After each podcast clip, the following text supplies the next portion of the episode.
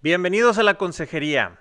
El día de hoy les tenemos un tema que necesitamos tocar en este tiempo de cuarentena, en el que tenemos otra vez una versión en cuarentenada. Estamos transmitiendo también encerrados desde casa. Entonces, hoy vamos a hablar de ese contacto que tenemos como pareja y que puede llevar a que nos empecemos a hablar, a hablar mal entre el matrimonio. Si este es tu caso, o estás empezando a notar que la, el tema en cómo convivimos el esposo y la esposa se vuelve un poquito más caótico, Ríspida. bravón, te invitamos a que te quedes en este video podcast de la consejería.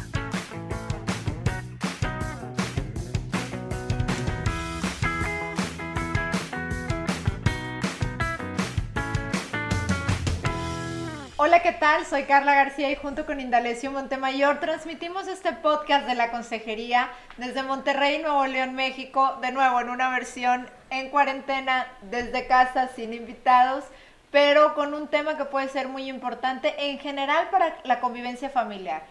La idea es enfocarlo un poco en la convivencia y comunicación del matrimonio, pero creo que realmente es un tema de comunicación en general. Y si nosotros tenemos este hijos, sobre todo adolescentes, que ellos ya también empiezan a opinar, empiezan a decir, se defienden a veces un poco más en qué dices y cómo lo dices, este, también es un tema que puede aportarnos en nuestra comunicación con nuestros hijos. Pues eh, el, el tema aquí es cuando estamos en una, una constante comunicación ahora, porque pues muchas familias que nos están escuchando, este, hay, hay mucha convivencia, pues es más probable que vaya a haber ciertos pues, roces, este, malentendidos o necesidades no satisfechas. ¿Y qué es lo que va a pasar cuando, cuando hay mucha positividad en el matrimonio? ¿sí? Es decir, los recién casados principalmente, esos primeros tiempos, pues va a ser normal que a lo mejor se digan las cosas y el otro lo tome de buena manera y ahí va a quedar. El tema es cuando empieza a ganar el no, lo no positivo, es decir, lo negativo, la, perspectiva negativa tal cual, pues va a hacer que empecemos a manifestarnos de cierta manera que no va a ser la mejor. Y puntualmente, ponte en el ejemplo, el que tú quieras, en el que algo no se está cumpliendo como tú lo necesitas o como se espera que ocurra. Ponle el que tú quieras.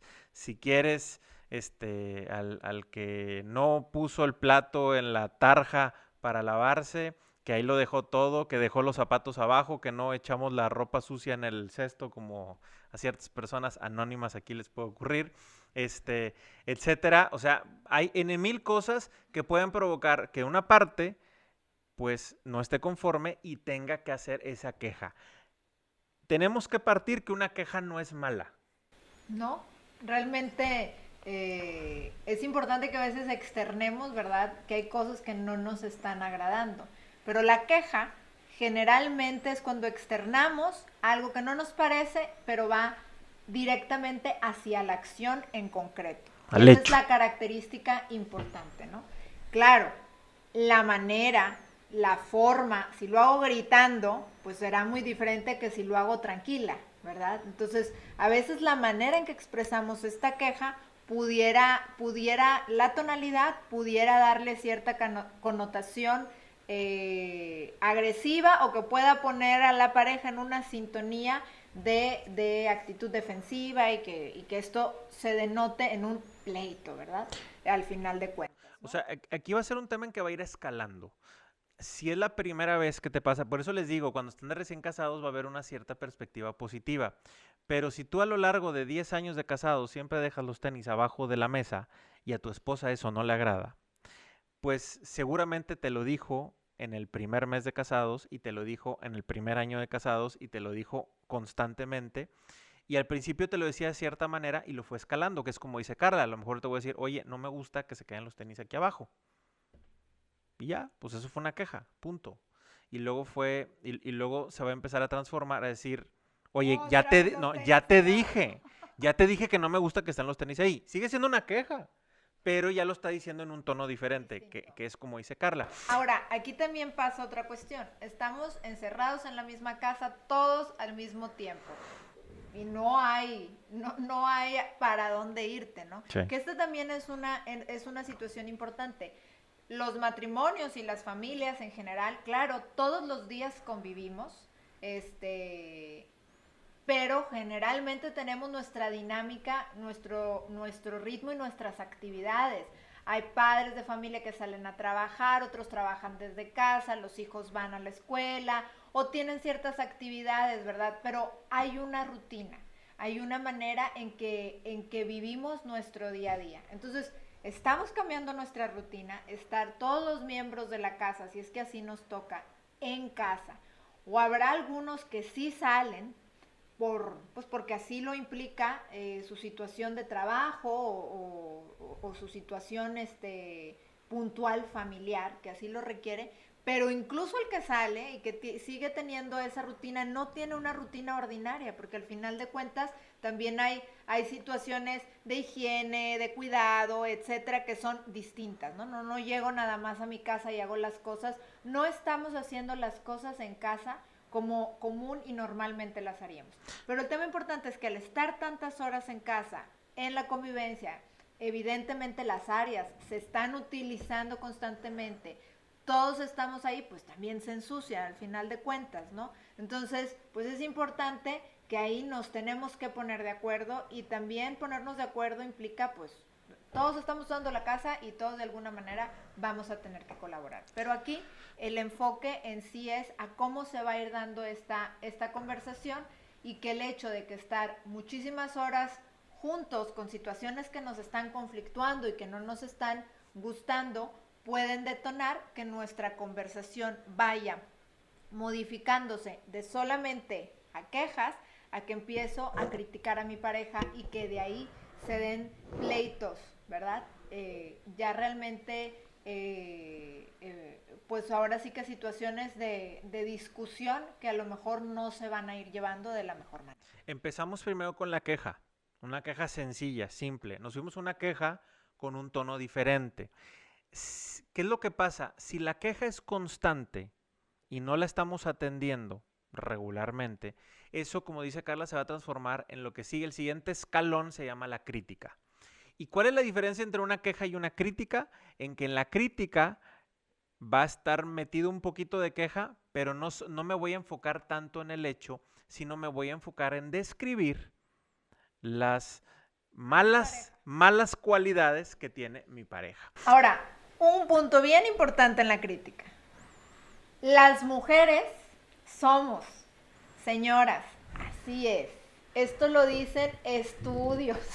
No, es algo que se ha estudiado por varios años eh, en parejas y se ha, se ha visto cómo es la manera de interactuar por más de 30 años por el doctor John Gottman. Y entonces, cuando se analizaban a las parejas es, las mujeres traemos en el 80% de las ocasiones los temas a la mesa. ¿Cómo los traigamos las mujeres? Va a ir dando mucho el norte de cómo se va, en qué tono se va a ir dando la conversación. Entonces, no significa que el varón nunca dice, ni tampoco se escala emocionalmente, ni tampoco se enoja. O sea, evidentemente también, también los esposos pueden aportar que esta conversación no se dé de la mejor manera. Pero las mujeres somos las que usualmente traemos los temas a la mesa. Somos las que mostramos y decimos mucho más cuando no estamos conforme con un tema.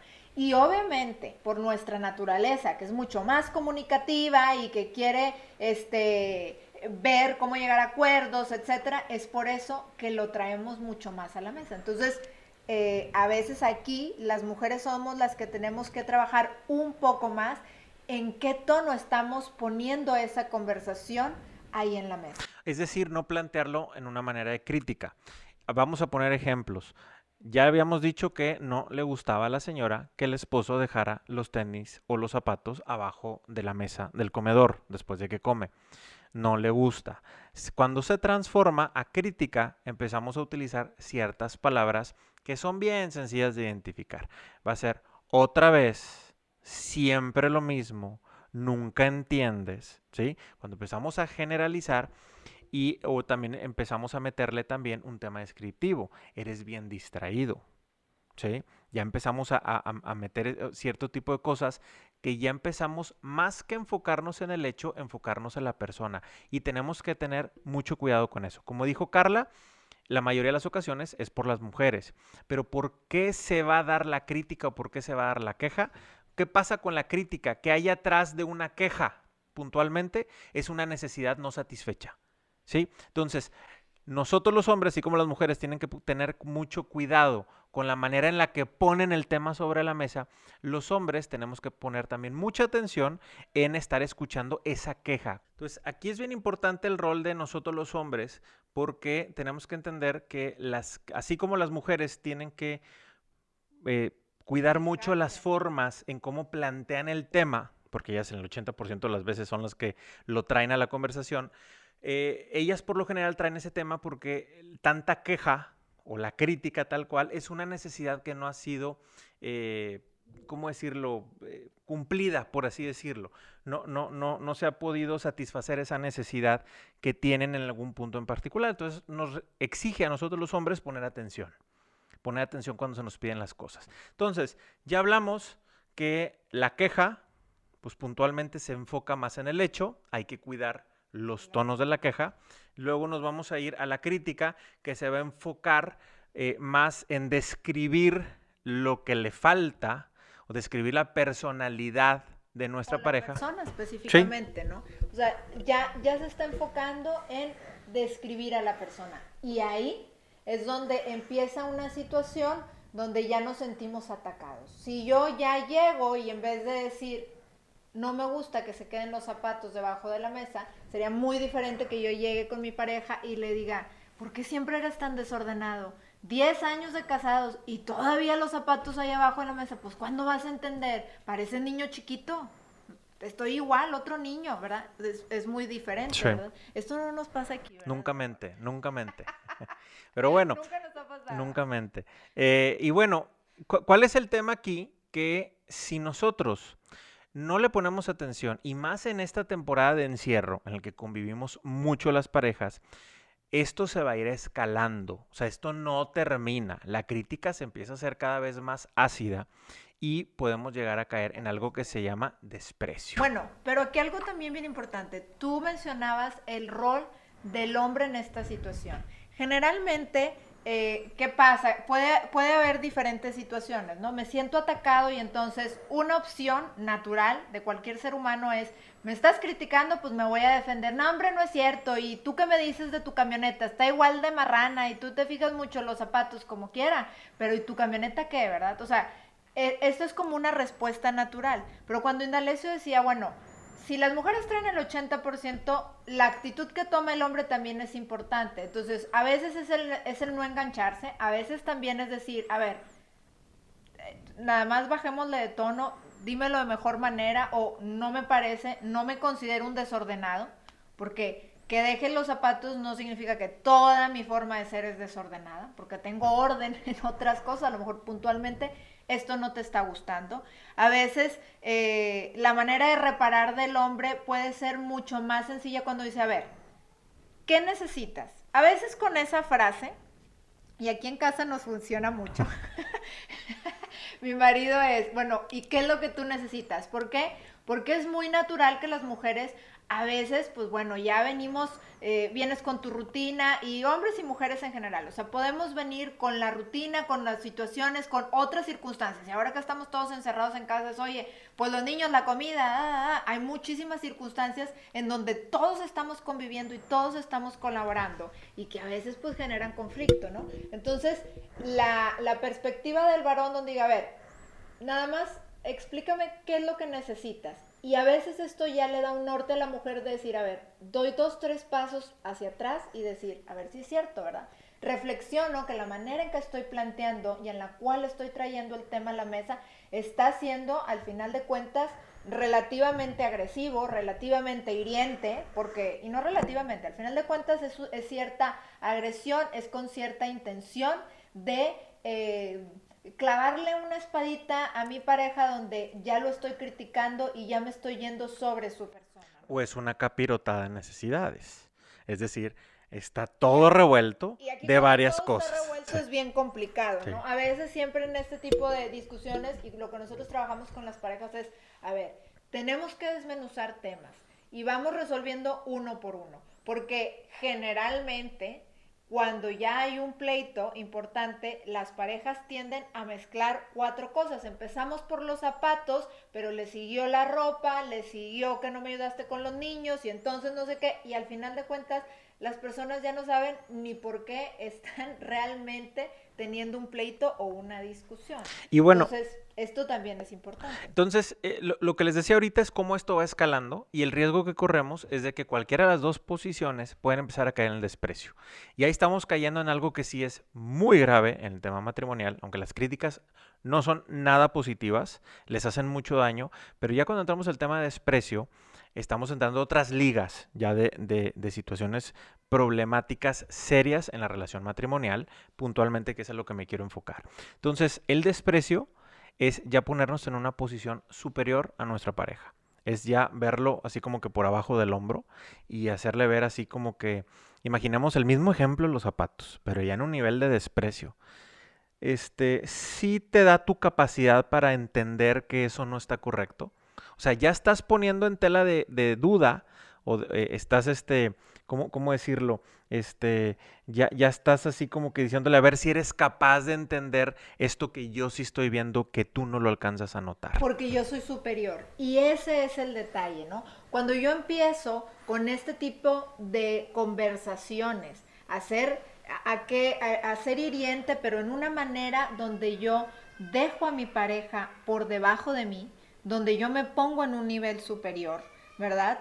Eso efectivamente ya va a ser lo que decimos nosotros ácido para la relación, porque ya va a ser que estas conversaciones y estas tonalidades sean mucho más, mucho más agresivas, ¿no? Y eso es lo que puede pasar con la crítica y cuando tenemos estos planteamientos donde eh, realmente se, pueden ir, ir tornando a una manera donde ya la convivencia realmente ya a veces, pues ya, ya mejor no quiero ni dirigirle la palabra porque voy y le digo algo y, la manera en que lo plantea o, o, la manera en que es nuestra conversación ya ni siquiera es una conversación. En realidad es es este sarcasmo hiriente y, son estos desprecios, estos roces tan ríspidos que pues ya la pareja lo que prefiere es cada quien eh, se enfoca en su tema y mejor ni conversamos, ni platicamos, ni traemos ninguna situación a la mesa porque ya hay una dinámica que no es sana en cómo se tocan los, los temas en la relación. Tarea para este podcast es que identifiques la manera en la que se están comunicando tú y tu cónyuge. Ahora, algo bien importante, ahorita estás hablando de las tareas, pero ¿y cómo le hacemos? ¿Y, y dónde está la pastillita? Entonces, porque no nos queremos quedar nada más con el, ah, bueno, me pusiste lo que, lo que hacemos mal, ¿no? Al final de cuentas, el tip bien importante es cuando yo tengo una queja, que generalmente las mujeres vamos a hacer en el 80%, los hombres también van a tener alguna circunstancia y bueno, ahora que estamos todos juntos, pues más se va a dar. Lo importante es que cuando hay algo, tengo una necesidad específicamente, antes de plantearlo, al principio pues obviamente requiere mucho más conciencia por parte de nosotros. Cuando esto lo vas, lo vas practicando y vas realmente haciendo como una introspección de ver, realmente qué quiero, qué es lo que le quiero pedir a mi pareja, por qué es importante para mí. Entonces haces este análisis y ya tú pones en la mesa la necesidad que tú tienes, qué es lo que a ti te gustaría. ¿Cómo te sientes tú? Entonces es muy diferente cuando nosotras mujeres llegamos y planteamos la situación de decir, amor, estoy, sabes que realmente súper cansada. Hoy tuve un día difícil, eh, el día con los niños y con la casa, la verdad es que había muchísimo desorden. Créeme que a mí el hecho de no tardarme un minuto más en recoger un par de zapatos más debajo de la mesa es un gran alivio para mí. O el, recoger estos zapatos de la mesa y que sea constante y que sea todos los días, en el desayuno, en la comida y en la cena, porque cada vez que bajas a la cocina, o sea, se van a quedar ahí, ¿verdad? Entonces, si cada vez que pasa eso, si yo le, le transmito la necesidad a mi pareja de decir, oye, realmente es muy cansado para mí y, y, me, y me llena, ¿verdad? Es una de las cositas que a mí me empieza a estresar y me empieza a poner de mal humor. Ayúdame, porfa. O sea, a ti no te cuesta nada acordarte que están ahí los zapatos y, para mí sí es un tema que, me hace ponerme de muy mal humor.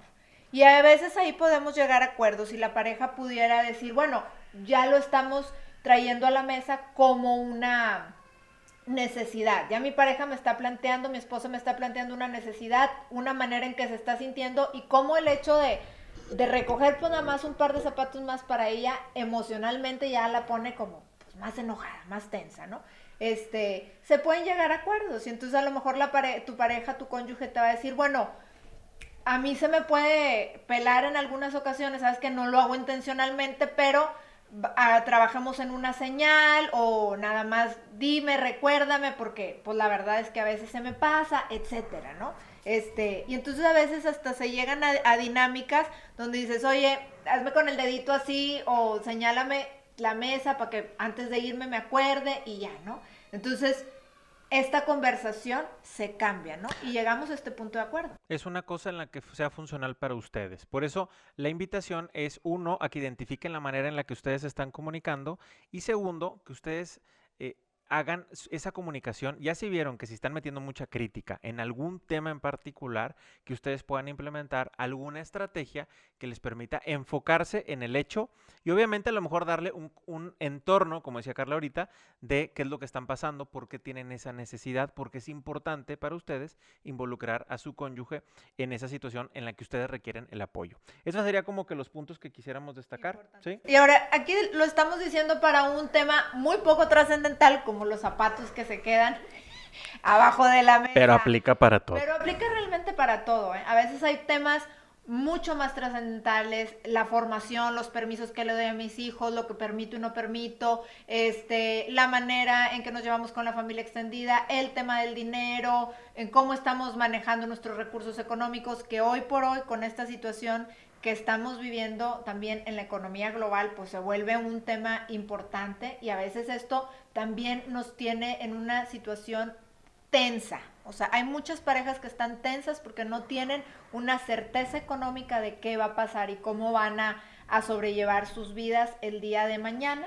Este, entonces, hay que identificar también eso y traerlo a la mesa y se vale decir, ¿sabes qué? Estoy realmente muy tenso o muy tensa porque no, no tenemos certeza económica, ¿no? Entonces, sabiendo que existe esto, se, traen planteamientos a la mesa, ¿no? Decir, oye, no tenemos certeza y mi pareja está eh, comprando X, Y, Z cosas por, por todos estos, por Amazon o eBay o lo que tú me digas, ¿verdad? Oye, pues esto también al final de cuentas puede llegar a traer un conflicto. Entonces, son, temas ya un poquito más trascendentales, pero todos se traen a la mesa y se abordan de la misma manera. Hay que enfocarnos en cuál es mi necesidad y plantearlo de esa manera a mi pareja. ¿Qué necesito? ¿Cómo me estoy sintiendo? Y de esta manera vas a ver que la perspectiva que tenga respecto a una situación en la que está habiendo un desacuerdo tu pareja y tú, la van a abordar a manera de llegar a acuerdos y no de llegar a un pleito que es lo que no queremos. Porque otra cosa importante es, las parejas siempre, digo, en general podemos llegar a tener una discusión, pero discusión no significa pelea. Es decir, traigo un planteamiento y yo puedo discutir respecto a un tema, pero puedo discutir de una manera cordial y respetuosa, porque vamos a exponer nuestros puntos de vista. Podemos tener puntos de vista distintos uno y otro, ¿no? Entonces, aquí lo importante es cómo planteamos las situaciones para llegar a acuerdos. Muy bien, pues nos quedamos con esa tarea. Esperemos que este podcast les haya servido para hacer un poco más llevadera toda la convivencia que tenemos en casa, que es aún mayor. El hecho de que sea más convivencia no es que sea malo, no es negativo, al contrario, es una oportunidad para hacer mejores esas dinámicas que estamos acostumbrados a hacer. Los dejamos, nos escuchamos la próxima semana, no sin antes recordarles nuestras redes sociales. Pueden escuchar este podcast en Spotify y en Apple Podcast o también lo pueden ver en Instagram, eh, lo transmitimos en vivo, este, también lo transmitimos en vivo en Facebook y se quedan publicados los videos y también en YouTube lo pueden ver. También tenemos como redes sociales nuestro Twitter y nuestro TikTok si quieren también seguirnos por ahí. Nos escuchamos la próxima semana y que pasen muy buen día.